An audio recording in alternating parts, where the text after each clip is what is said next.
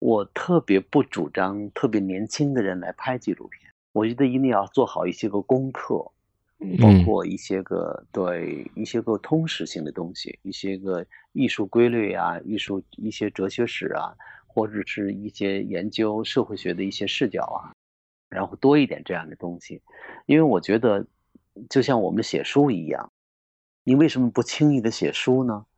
是你觉得你特别尊重书这样一种表达方式？其实纪录片也是一种很重要的表达方式，为什么轻易你就拍摄了呢？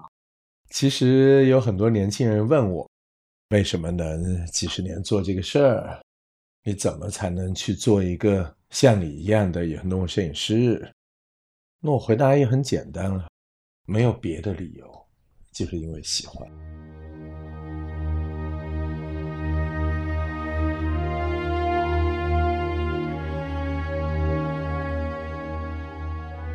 你好，欢迎收听篝火漫谈，我是长河。今天我要和著名的野生动物摄影师席志农和著名的纪录片导演李成才继续聊聊自然环境纪录片。你可能还记得，他们两位也是我们第十三期节目的嘉宾。在第十三期节目中，我们聊了席志农和李成才的成长经历和创作经历，以及他们如何通过创作来寻找自我并实现自我的故事。今天这期，我们将重点聊聊他们在自然纪录片领域的创作理念和从业经验，比较偏知识性一点，希望能给你一些启发。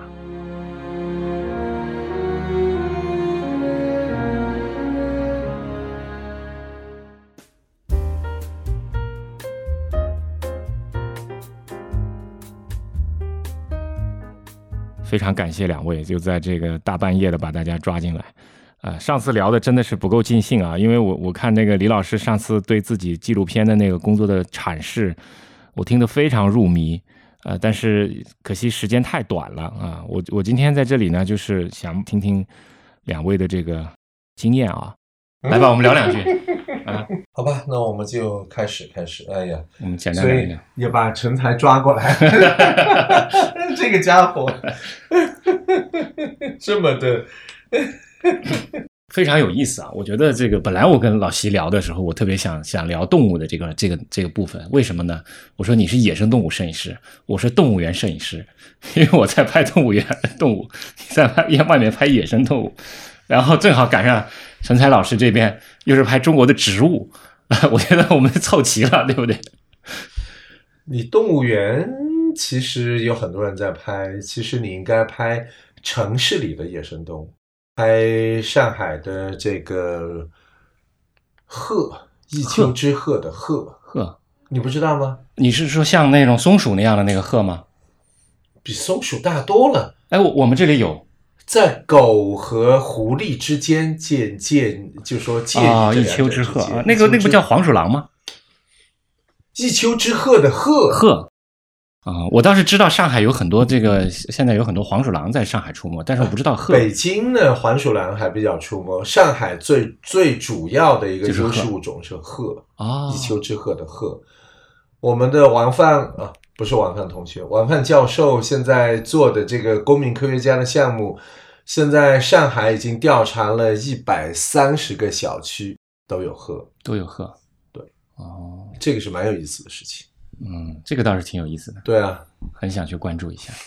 鹤，哎，城市的野生动物呢？之前我看 BBC 做过一个纪录片，就是在谈城市的野生动物，其中有一个是讲了新加坡的那个江塔、伦敦的狐狸、柏林的野猪，这些都是。所以我们上海也面临着这个鹤的问题，就是和人之间的相处，就是各种的。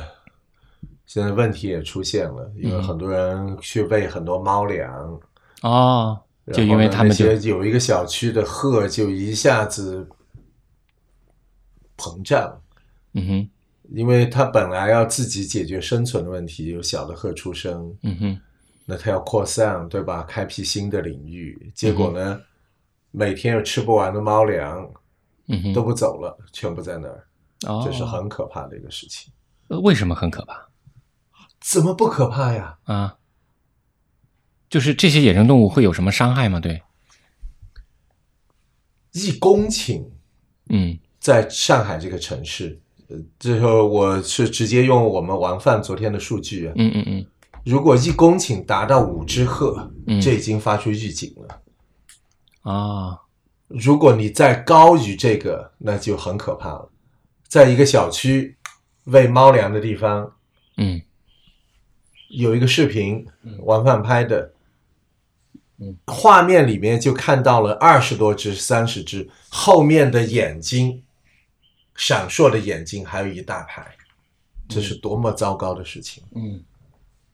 一个小区有一有一有一两个家庭有那么几只，嗯，那根据小区的面积，这是可以接受的。结果嗯。人过度的干预，嗯。就出现状况。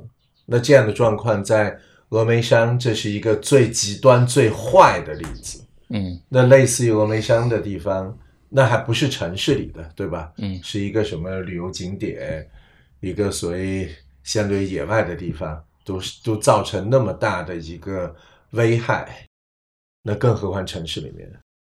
所以这是一个新的问题，因为大家的这个 所谓的爱心，造成了这么多的去喂这个流浪猫，然后流浪猫呢又是全世界对于野鸟伤害最大的一个、这个 一个最大的威胁。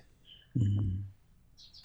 所以很多东西你你都不能，很多东西都就是矫枉过呃正。不不也也不是我我觉得可能是一个是一个认知的问题吧，是是对于普通的公众来说，对哎呀，我爱小动物啊，对吧？去高速路上去拦什么运狗的车，对吧？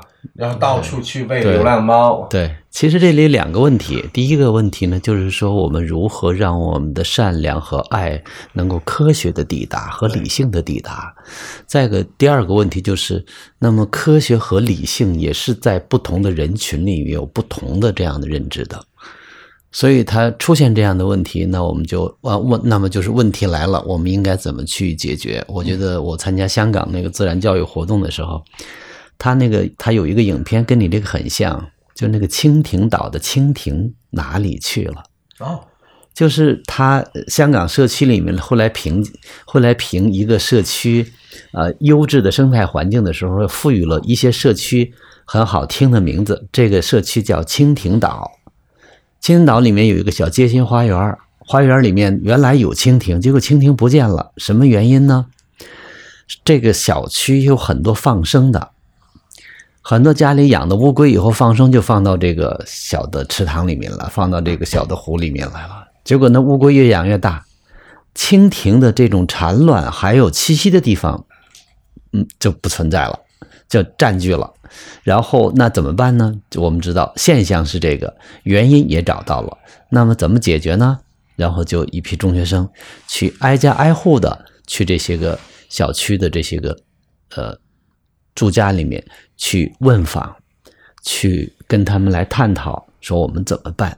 然后我们知道您是很善良的，我们知道您是要放生的，但是你这样的放生是给其他的物种也带来一些个伤害，我们怎么办？然后那就寻求还有其他的放生的地方，然后最终大概一年多以后，蜻蜓岛又回来了。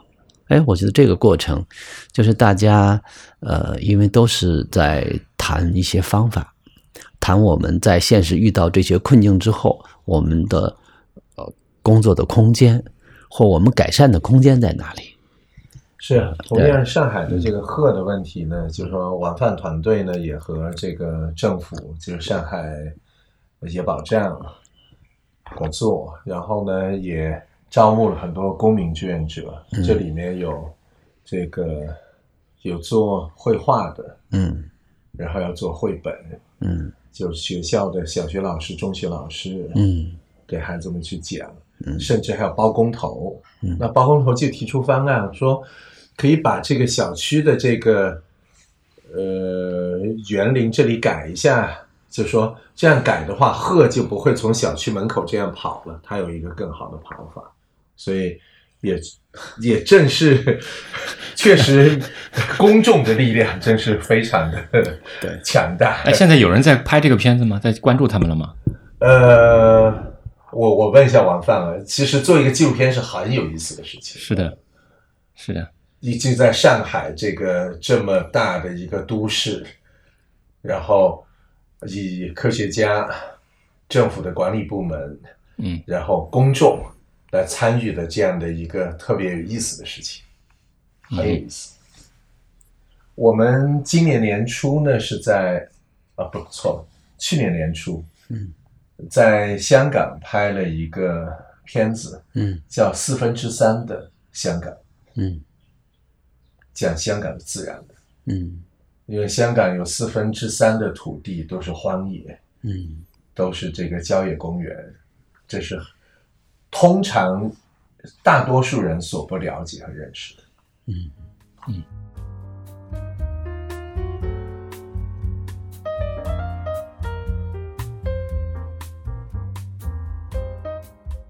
呃，从最早的你你在做那个金丝猴的拍摄，到现在的雪豹的拍摄，一直都是在拍这种珍稀野生动物。那你对环保你怎么看呢？动物怎么跟这个跟这个东西？因为我们俩其实过针对这个问题以前聊过嘛，比如说就像大理当时的那个那个那个沟的那个事情，啊，其实呢，我我是我我是这么认为啊，成才，就是说，呃，在中国的这样一个现实环境当中呢，呃，从政府的角度，从保护机构的角度，从这个媒体的角度，那这些年呢，其实呢是都合力做了很多事情。那么政府，呃，什么环境保护是基本国策，对吧？现在有更更高的这样的一个重视度。嗯那其实呢，我认为都还在停留在让公众改变公众的认知，提高公众的这样的一个所谓的环境意识的层层面吧。所以呢，这一点呢，也是中国和世界不一样的地方，因为世界多数的这些 发达国家，你是不需要去教化的。一个小朋友一睁开眼睛，他的襁褓、他们家的窗帘、他的窗外，都是和自然相关的东西。他的花园里边的喂食器，如果北美的话，蜂鸟震动的翅膀来吸那个蜜水，对吧？然后欧洲各种这个吃种子的鸟都在花园里面，特别冬天。然后呢，他的父母、他的他的爷爷、他的爷爷的爷爷，从小都在这样的环境当中长大，去徒步、去划船、去露营、去航海、去看鸟，所以我认为与生俱来的。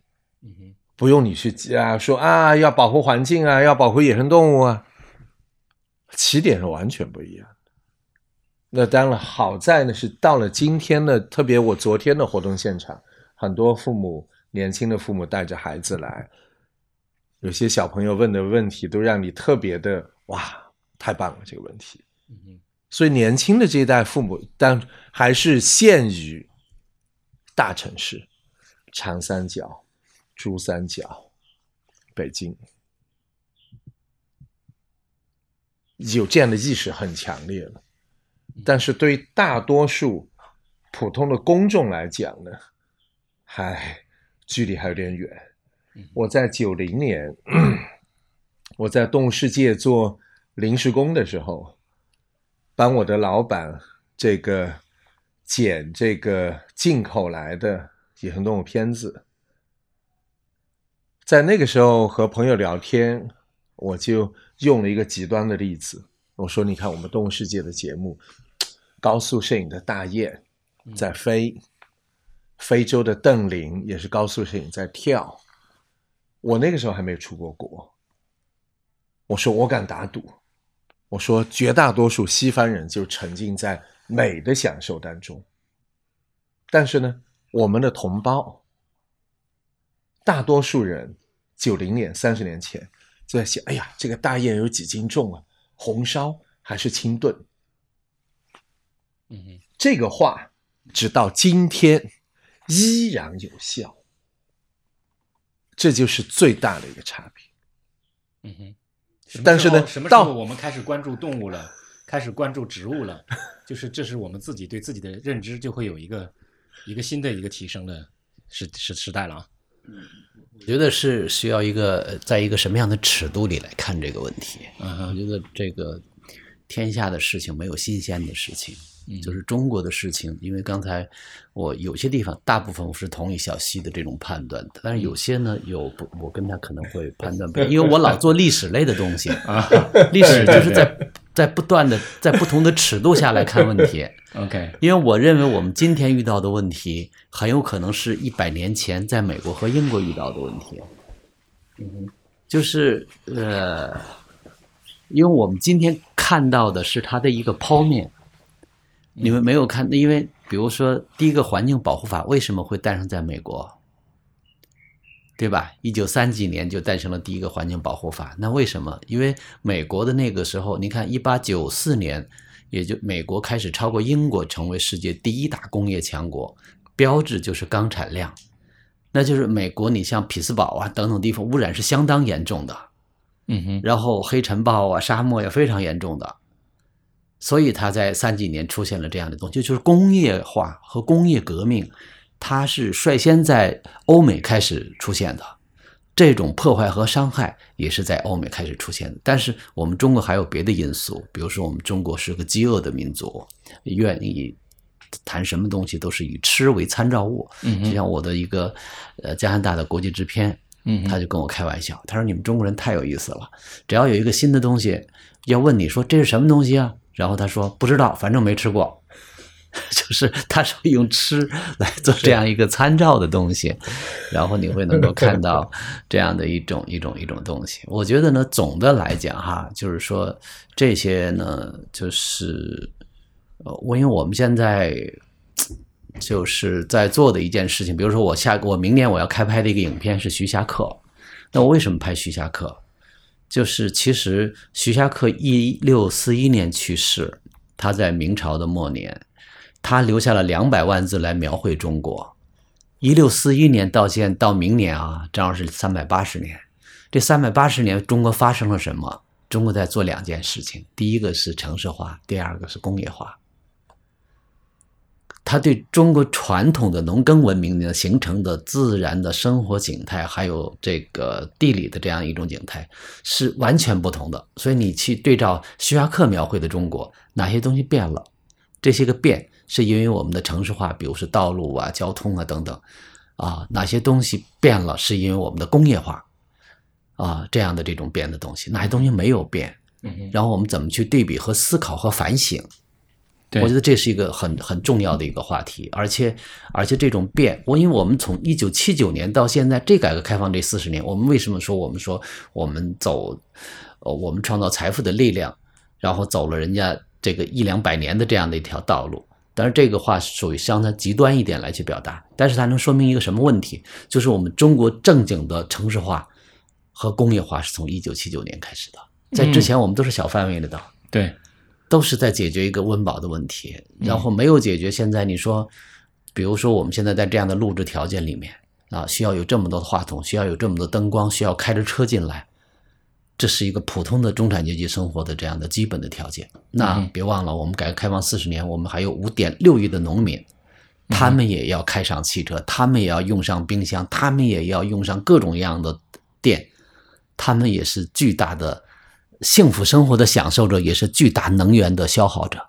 嗯哼，所以中国的城市化还差得很远了，它还继续消耗，嗯哼，只要继续消耗，就会有就会有对自然的这条损伤。明白。我们不叫我们不叫破坏，就是损伤。嗯，呃，他也要做。你像中国现在能够坐过飞机的才一亿多人，是吧？一亿多人坐过飞机，那还有十几亿没有坐过飞机呢。嗯哼，坐飞机他就要要用用用用这样的金属吧，用这样的汽油吧，汽油是属于最最最大的一种消耗的东西，是吧？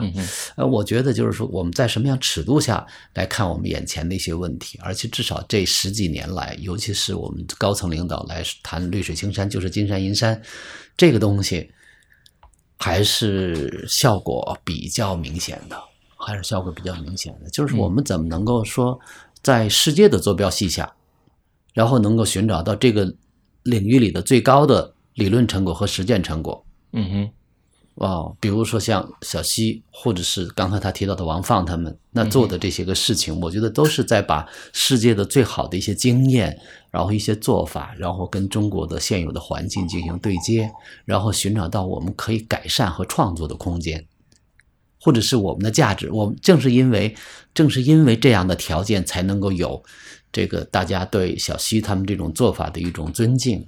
呃，我觉得他赢得了这种社会方方面面的这样的一种信赖，也赢得了这样的一种尊敬。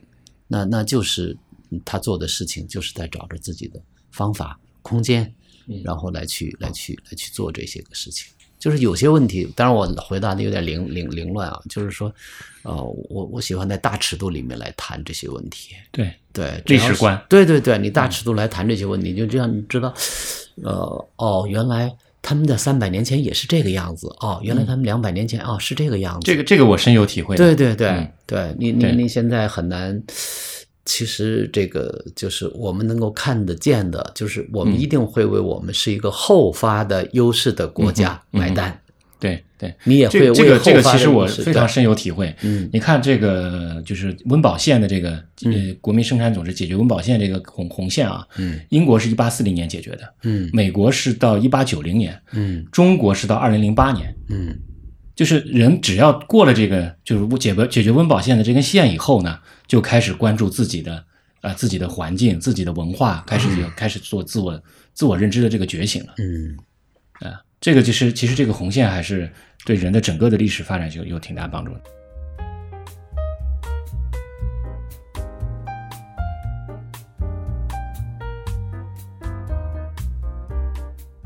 其实呢，在欧洲呢，可以说也是这个世界的这个博物学的一个发源中心。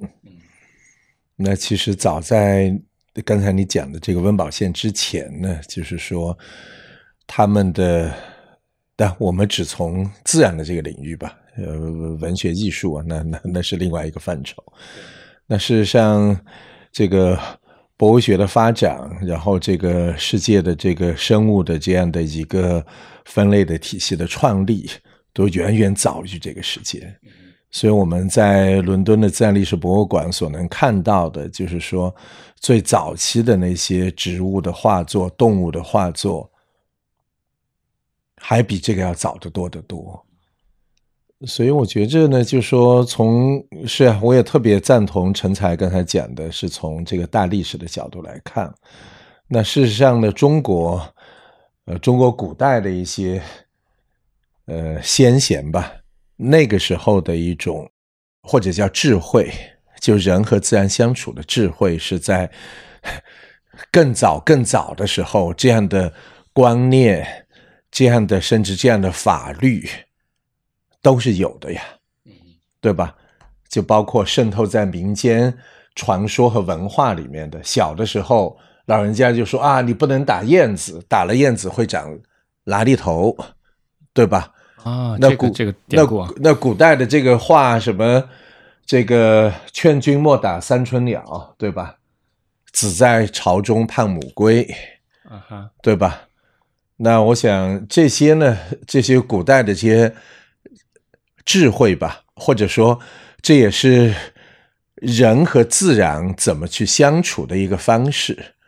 那你想，过去你得渔猎吧，你得捕鱼，你得打猎，但是你打猎尺度怎么把握？所以呢，就说无论是约定俗成，还是一个禁忌。这都是千百年来这样下来的，所以我们就到了改革开放之前，或者说四九年以前，事实上，准确的说，四九年以前，中国还保有了那么大的原始森林，那么多的自然资源和野生动物。那其实对野生动物毁灭性的破坏，都是四九年以后的。你想，所谓的三年自然灾害。嗯哼，对吧？那西北几个省，如果不是靠青藏高原的野生动物，不是靠青海湖的黄鱼，还要死多少人？所以呢，野生动物是有恩于我们的，但是呢，事实上，最大的破坏对自然的破坏、森林的破坏，都是历次的政治运动，什么大炼钢铁，对吧？等等吧。所以呢，就还有一个呢，是人的意识当中，就是说，那一切古代的这些智慧、这些民间的禁忌，都被视为封建的糟粕，要革新，要改掉。要杀四种害虫啊！那个时候，对啊，连麻雀都要斩尽杀绝，所以中国的老虎也在那样的一个历史的洪流当中被整个几乎消灭殆尽。那事实上，就说你要纵观这个历史，对对中国的这个 自然野生动物毁灭最厉害的，事实上就这，非常可惜啊！其实这几十年真的是对非常可惜。不过我们现在你看院子里能听到鸟声，对，麦克风现在能能收进来。是啊，所以呢，就说我我就讲嘛，那看到这个民间的这样的觉醒，看到这些年轻的父母们，看这些孩子对这样的关注，你是看到希望的。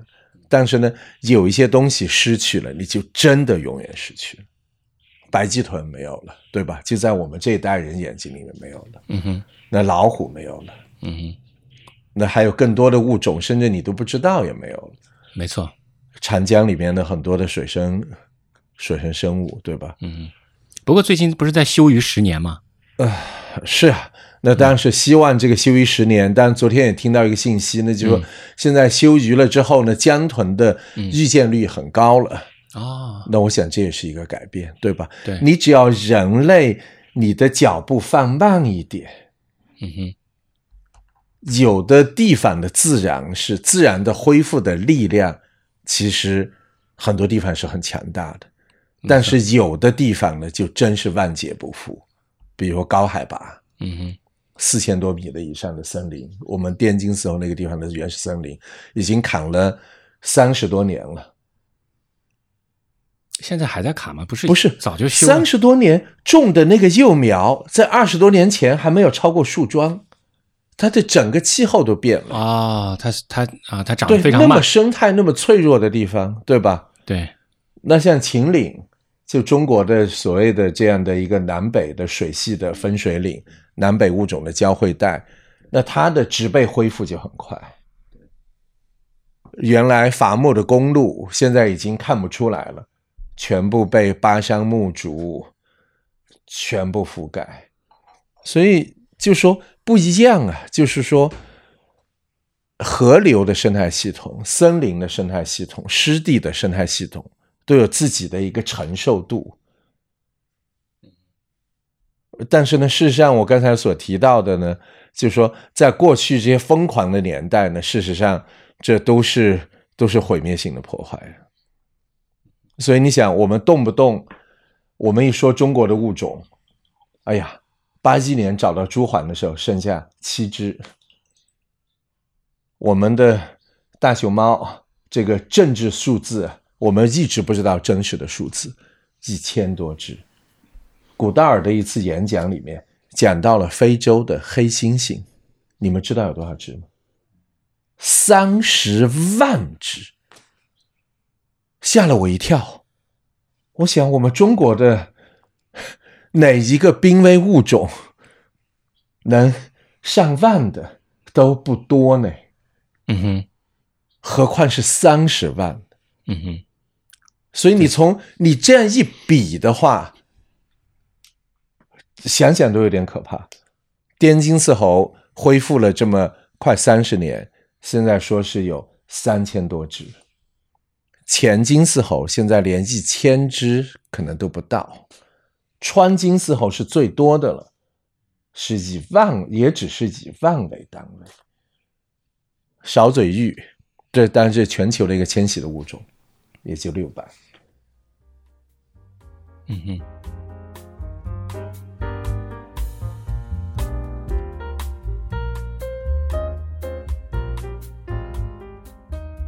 陈老师，你们觉得你们俩的题材有什么相似的地方吗？很相似啊。怎么讲？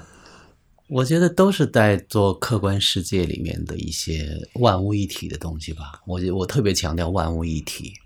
万物一体。对对对，你像我我们在这个小溪也知道我们在拍这个塔黄的时候，嗯因为拍塔黄，塔黄是在横断山脉，也是在四千到五千左右的这样的流石滩上生长，而且这是让人特别感动的一个植物。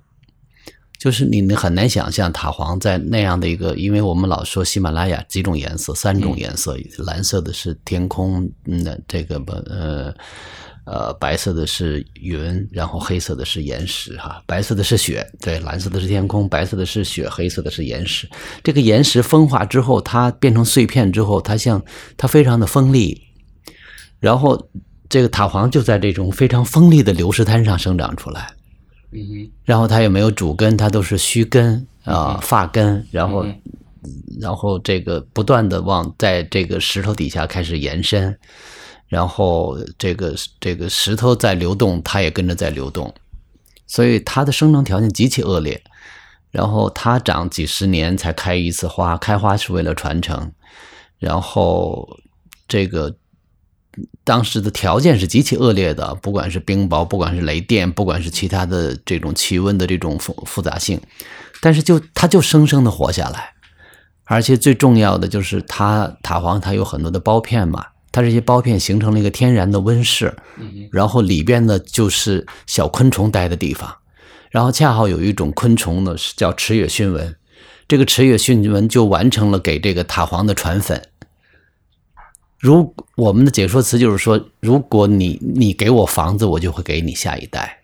啊哈，它这个池野熏蚊和这个植物之间是这样一种互动关系，你说这是植物的问题还是动物的问题？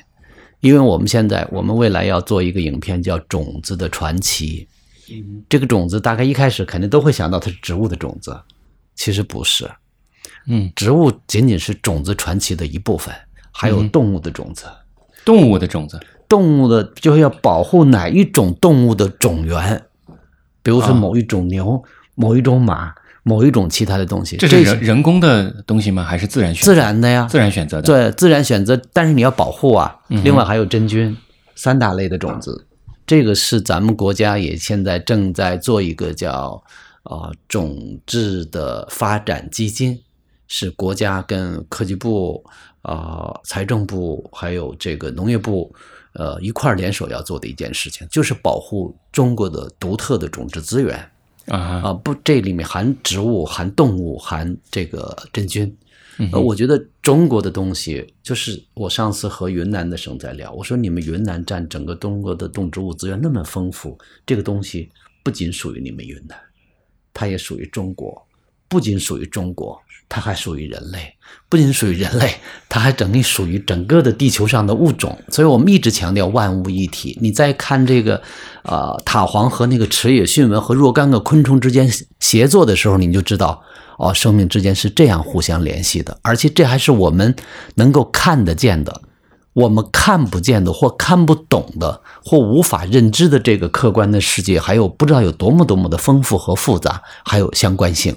嗯哼，那现在我史军前几天给我送书去，他说现在有一部分研究人体营养构成和生命构成的人在研究什么？研究肠道里的菌群喜欢吃植物的哪一部分东西？这不是 A 和 B 的关系，是 A 和 B，B 和 C，然后组成的这样一个链条，又是万物一体吧？嗯哼，就是我们反复要强调万物一体的这样的一种观念，就是我们这样的一个地球上的这些个物种，你是一体的。嗯哼，呃，不管是你是出于对动物的保护，你要好好珍惜它；你就出于对你自己的保护，你想让人类活得更健康一点、更久远一点，更适合让这个地球上寻找你，更适合生存，你也应该好好对待它。就不要从我们说更更从更广袤的这种爱的、更广博的这种爱的出发，就是从自身的人类的利益出发，你也得好好对待他们。嗯，因为你好好对待他们，就像我们拍植物一样，你好好对待植物，植物是最有良心的，植物就会长得就会很好看，嗯哼，它就会有一种生命的状态来反哺给你。如果你不好好对待它，它就死给你看，基本上就是这个样子。嗯哼，呃，所以我觉得这种观念得要一点一点的跟孩子们来去了解，来去包括我们，你看我昨天在这个上海虹桥中学哈，他们说那要欢迎这个这个标题叫欢迎什么什么大导演和我们什么东西，我说不是的，我说你们要修正这个东西，我说我以后还会再来你们这个地方，我们一块儿去学习，我只是比你们提前看了一部分东西而已。嗯，呃，我和你们是一样的，而且你们现在享受的观察世界的这种角度和工具比我要丰富，所以我们就一块儿来学习，我们一块儿用我们这样的一个脑海，我们每个人的大脑的半径也就是三十多公分嘛，我们的知识的半径能够有多少，决定着我们表达情感的范围。但是这个地球的半径是六千多公里，嗯哼，那我们想把用我们脑海这个东西，不断的要和这个六千公里的地球要重叠，我们重叠的越多越好，然后就把我们的图景，把我们眼中的、心里的、看到的、想到的、可以做到的这个图景描绘的更好一些。嗯嗯。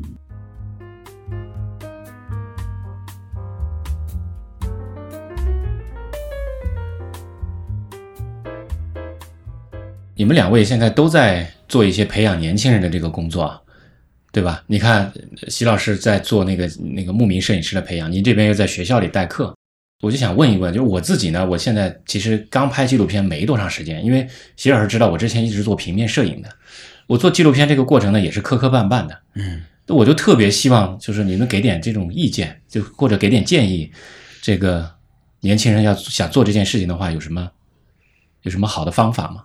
方法论上面，我觉得，我觉得第一大问题就是先解决个情感问题。做一件事情就是一个情感特别重要，是一个做一件事情既充分又必要的条件。对，说你，比如说我和我们团队的周越他们说，我说你做这件事情，你做一个选题，你有不可抑制的情感，你就可以做了，就谁也拦不住你。我这个情感，我太我就想找到这个载体，我想把它表达出来。比如说我对啊、徐霞客的理解就是不可抑制。我认为中国历史上最可爱的人物，最值得年轻人今天效仿，又被我们历史给低估的，因为他不是他不是学而优则仕嘛。他是一个祖训上留下来说你要好好学习，但不可以进入这套官僚体系的人啊，啊。徐霞客的爷爷、徐霞客的父亲都是这样的人，但是他们是非常富有的人。那在江阴嘛，大户人家，你想他能够写两百万字的这个这个游这个这个我们叫游记，其实是博物学的东西。你想他能够写出来“黄山归来不见月，五岳归来不见山”，十二个字吧？嗯，这十二个字用了多长时间？得多少年？那肯定得多少年啊！就是这种这种从观察到丈量到变成主观的这种创造，我觉得这是你说它这是艺术还是自然还是博物？我觉得都挺棒的啊！嗯我觉得我们是怎么来去把把这些个东西，我觉得这是我不可抑制的情感。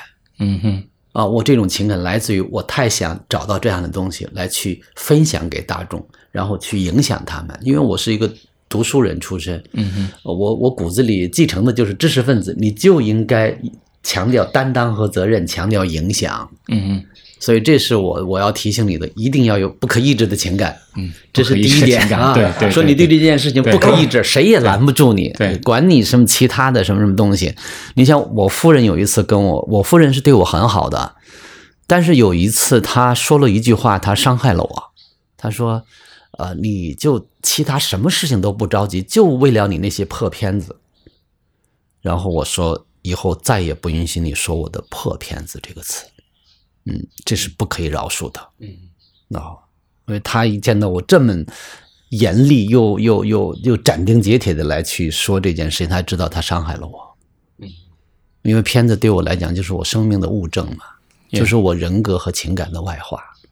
那里面的所有的缺陷、羞涩，甚至是晦涩，甚至是问题，都是我人格的一些东西。嗯那就是我的东西，那就是我人格的一个物证，是在那个阶段的物证。没错，呃，这个惭愧啊，这成才的这个 语言。其实有很多年轻人问我，为什么能几十年做这个事儿？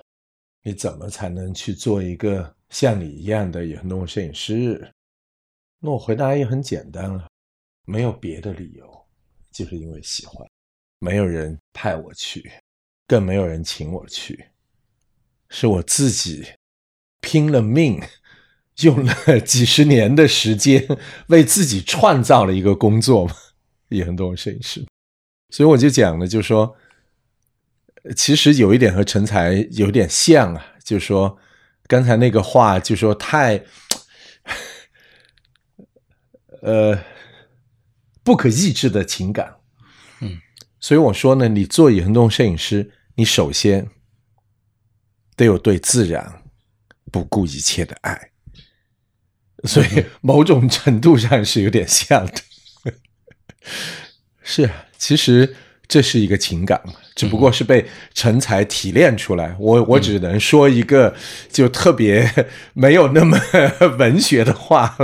他是他在践行着这些东西，我有时候在总结着这些东西。我经常，所以我就不，所以我做的不如他做的好。没有没有没有没有，就是他那种 跟你们两位做的都很好。我刚刚开始还有很多不东西的，很多都不不太知道这个情感投入的话要投入多少。对啊，但这情感是肯定最重要。其次就是个坐标系的问题。那我坐标系对，就是坐标系，就是我在一个什么样的一个坐标系里来看待我干的这一件事儿？你是说的历史观吗？不不仅仅是社会的那种，是一个对客观世界的一种一种一种认知的工具。嗯，可能是科学的，可能是自然的，可能是不管是从基因的，还是从古生物的，还是从各种角度来去来看待你所的人。那您有一个自己的坐标轴，对吧？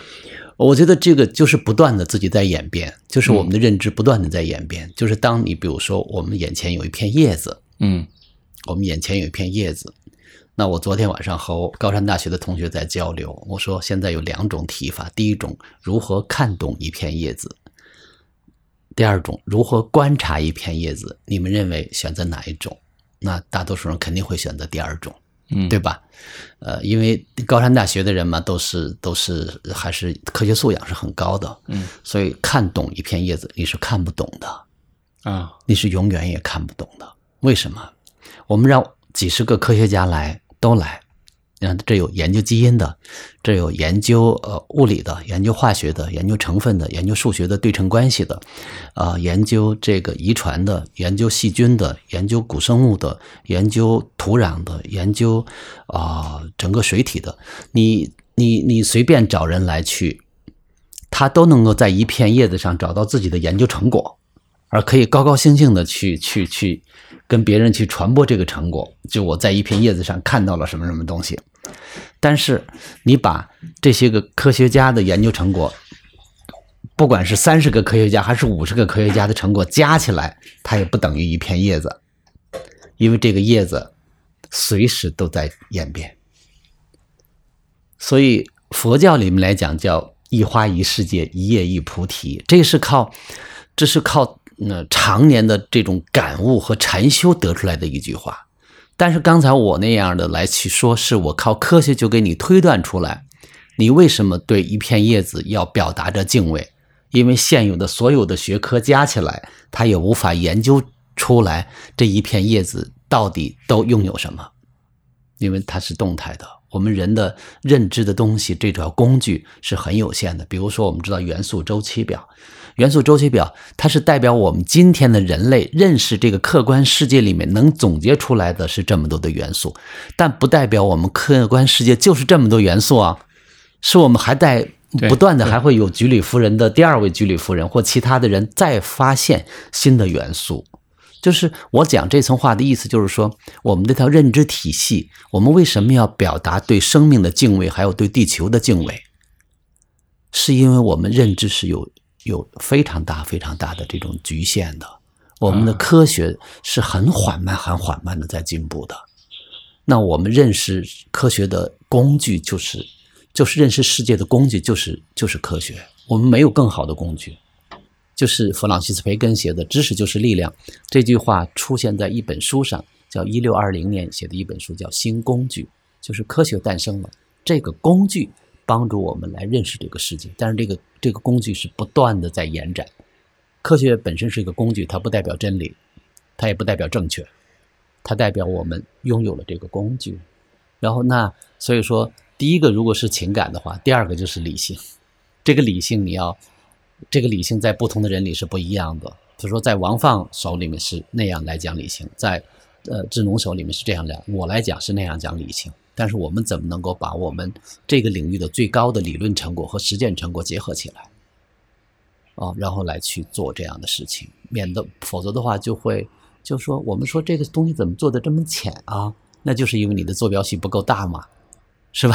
或你的厚重感不会大嘛，是吧？然后就就很不一样。同样是这只鸟，那在呃 BBC 的里面就排成是叫它叫生命，对吧？然后在法国的那个里面，同样拍一个普通的人来谈自己过去的事情，它叫做人类。他为什么可以在这么大的尺度里来说？不就也是谈自己的生死问题？为什么他可以叫人类？他可以叫成生命？我们拍的总是哦，中国人的活法，这就小了很多，是吧？呃，我觉得就是这个，就是这个第二情感理理理性，就是理性的科学的工具来认知你拍摄的一只鸟，来拍摄的，哪怕就是刚才咱们说的流浪猫。它为什么现在有这样的认知了？是因为它知道流浪猫对下一个鸟类的这种伤害。那这种伤害，这个谁来发现的？谁来得出这个结论的？是吧？它怎么就构成了这样的伤害？我觉得这个认知就就就就很了不起啊！就是让大家一点一点的，那这里面没有抱怨，然后一点一点的告诉你，这个东西是在某一个阶段它出现的问题。然后我们怎么去来去做？然后大家能够知道，你一个创作者哦，这么谦虚的、温暖的，在表达着你所认知的这个世界。徐老师怎么看这个问题？理性，就我是特别感性的一个人，确实特别感性的一个人。呃，很多时候真是凭着，呃，说不好听一点的是冲动，好听一点的是一腔热血。这么多年，就这么就瞬间就过来掉了。就回到我开头啊，就说我给年轻的朋友在讲，就说你要做一个野生动物摄影师，首先呢，你有得对自然不顾一切的爱；其次呢，你得有这个学习的能力和足够足够的耐心，因为中国的野生动物，因为是全世界最难拍摄的。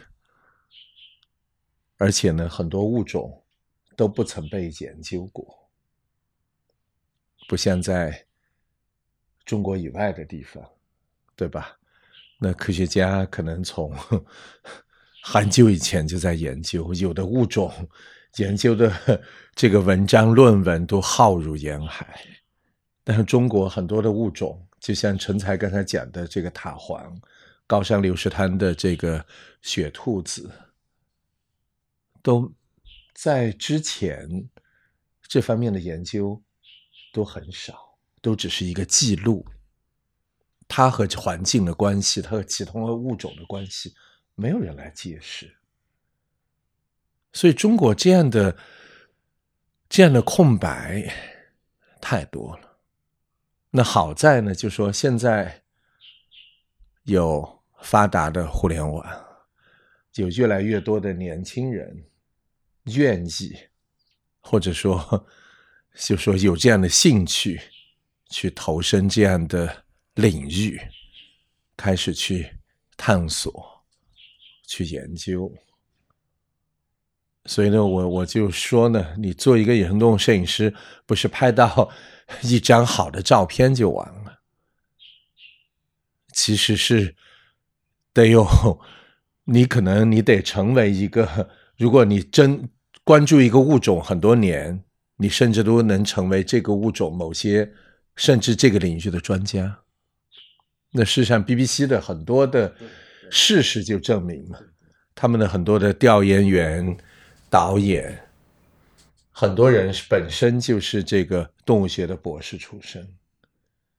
那有的呢，有的人呢就成了这个领域的专家。那中国也同样啊。我们虽然。现在才算是起步，但是我们有很多领域太宽阔了，不像中国以外的物种都被拍了超过半个世纪，对吧？很多物种都一遍两遍拍到了极致，嗯但中国的很多物种都大多数都从来不曾被拍过，所以这是太值得去做的事情。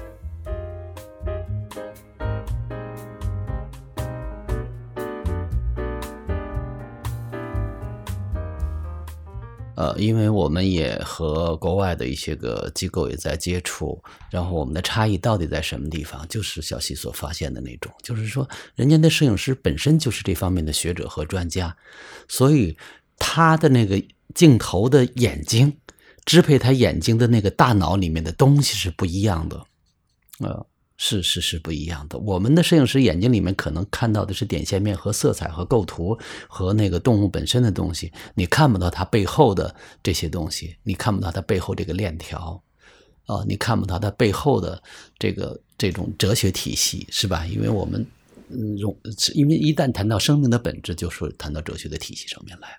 我觉得这个真是也是很棒的。我觉得这个就是呃，但是我觉得就是这是我们的第一步吧。有了情感，有了思考，有了对大自然的隐忧，有了对中国的城市化和工业化的这种反省，然后我们可以做什么？然后刚才小溪提到，就是说我们有那么多的知识空白，就是假使第三集要诞生在日本、诞生在英国、诞生在美国，会是什么样？那一定是一个整个的那个国家的人的一个天然的自然课堂。它，但是我们现在，比如说啊、当这个非洲的大裂谷，当墨西哥的小行星，全球都在研究的时候，我们有多少人在研究第三级？这个整个对人类文明带来巨大影响的第三级，因为它诞生两大文明啊，印度文明和东方这个中国文明在这里诞生的，而且它诞生了那么多的结衣物种，这些结衣物种几乎是它是它是人类的物种的希望啊，然后它能够挡住第四冰川纪的这种这种独特的这样的一个自然的这样的一个呃侵蚀，然后遗留下来这些东西，我觉得我们未来。包括我现在要要要要做的一些事情，可能要围绕着这一部分东西要特别特别的多哦。比如说，哦，我要重新要做，就是刚才小溪也提过的，比如说，哦，在中国的传统文化里，因为我们做植物的时候，你再看看其他的民族里面有没有说他对植物的那种尊敬程度到底是什么样，但是你也没有找到像中国传统的士大夫那种。对植物要梅兰竹菊要进行修身的，要把它当成一种人格的这样训练的，也没有。但是你说中国人什么时候有的？中国人什么时候没的？我们大概能知道，对吧？什么时候有的我们不知道，但是我们知道，在近几十年、近百年以来，它就没了，没错，它就没有了，它成了一种概念。就在我们这一代人里面，我们还能知道梅兰竹菊是君子的什么什么修身的用来东西。现在你带学生，他就根本就不知道了。你跟学生去交流，你不知道梅兰竹菊，他就不知道了。我们还知道有这样一个理念，哦，所以我说我要重新要做梅兰竹菊，就是我们中国文化泛泛的讲什么博大精深、源远流长，然后这类的东西都太吓唬人。他应该寻找到我们可以聚焦哪一部分东西，然后可以把它传承哪一部分东西。我觉得梅兰竹菊就是聚焦的，我们要探讨它和我们君子的这种人格之间的关系，然后我们把它提炼出来、张扬出去，用当代的这套影像的东西把它表达出去。这个题材真的太好了。是是是，我我嗯我我会我会有慢慢的，包括我们还要做离天空最近的生命，就是做高海拔的动物、植物和它的。啊，那你接下来你们两位会有很多合作啊？会啊，我向他学习啊。们今天本来是要谈这个事情的，哦结果结果被我给拉我我要向他学习，我要向他学习。没有我觉得就是说我是纸上谈兵的，啊他是用真的用脚在丈量的，他的那种表达情感的、表达不可抑制情感的范围是很广泛的，他就在大地当中表达。它是直接践行，它是直接跟那个动物是同呼吸共命运的，它真的是呼吸。嗯哼嗯哼，呃，它呼吸的细菌，那个动物是能体会到的，那动物的细菌它也能够体会到的。我不行，我要隔着一层。我是我是，但您这个又有情感又有理性，就总结的又这么好，我觉得真的是。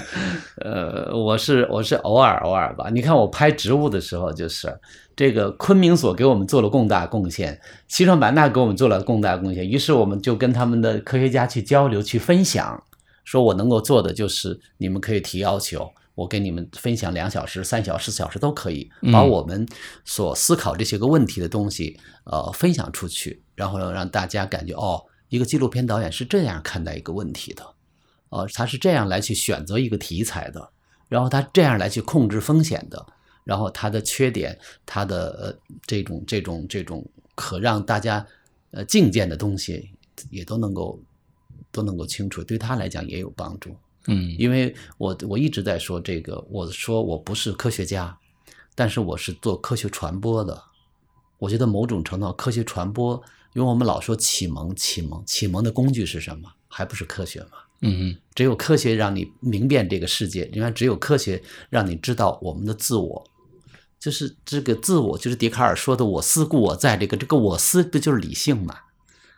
我思故我在这个理性的东西，我觉得这个东西很重要，很重要，很重要。啊，我觉得我们都是少少不了的吧？我觉得包括你现在要做的这件事情，就是呃，我们可以能，因为我是做机构类影片的。对标准化、对流程、对推进，这要特别的在意，因为我我我是做做做做做流程化的东西的。嗯。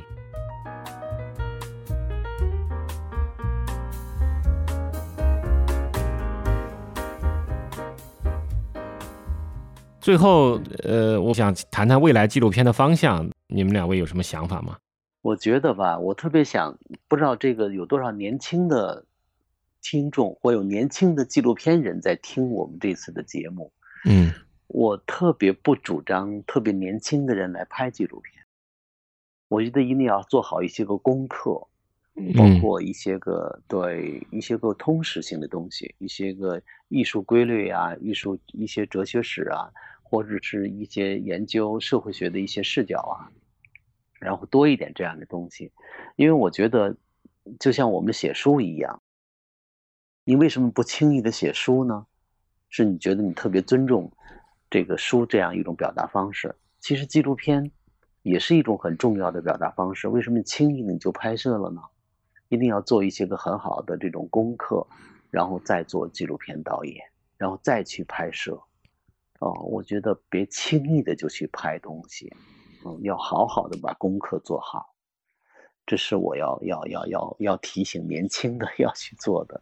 至于说未来的纪录片的形式，我觉得它一定会多种多样吧。我觉得现在在中国的纪录片里面，特别可怕的是商业引导的太多了，比如说各种食品类的、各种美食类的、各种什么样的东西，我觉得太多了。然后我们希望他能够做一些，因为。我们是知道什么是好影片的，即便就是我现在做不出来，但是我知道什么是好的影片，它的方向是什么。嗯，我觉得至少我们应该定好一个那样一个方向，然后能够做出优雅的、思考的，然后有视觉表现力的影片，然后真正能够伴随我们国家的。这些我们民族的一些心灵的成长，真的能够为我们这个社会的这些个人提供一些个关于视觉的思考的一些个营养。嗯，我觉得我们做的远远都不够。嗯，你说的非常对，远远都不够，远远都不够。嗯，是的，我们我也我也有这种切肤的这种这种感觉，这种这种这种感觉。调研、知识结构，然后做事情的方法等等一系列的这些问题，哎，我也有切身切切身的感受。对对，嗯，对，嗯，是因为我们做的还不够好。嗯，我们要做的够好的话，我相信人们是善良的，人们是愿意来去对我们这样的影片报之与掌声，给予一些个东西的。我自己的个人经历，我都感觉，我说我的片子做的没有那么好，但是我收获到的那么多的。鲜花和掌声，远远超越了我们个人的努力。就是你你不是一份耕耘一份收获，你是一份耕耘十份收获。嗯啊，其实大多数人的观众还是能够看得见一些努力的，呃，只是我们现在还不够，我觉得我们自己做的不够。感谢您这么这么谦卑的能能接受我们这么一个深入的这样的一个交流和聊天。那谢谢谢谢两位老师，我们今天先到这里好吗？好，谢谢，拜拜，晚安。嗯好，再见嗯。嗯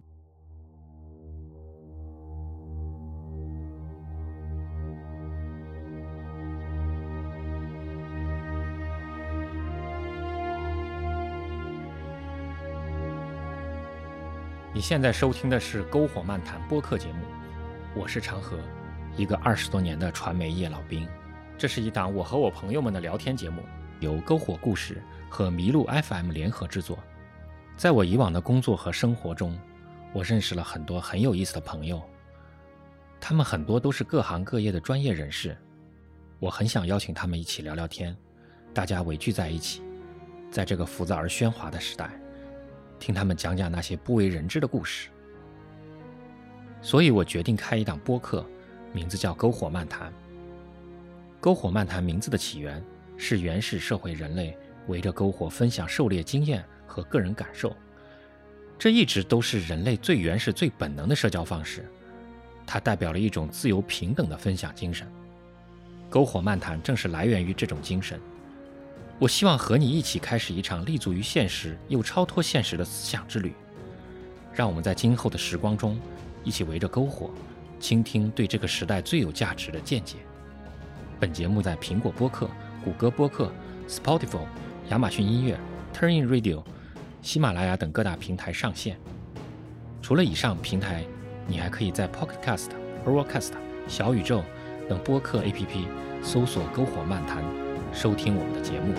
欢迎订阅、收藏、转发对你有价值的内容。谢谢。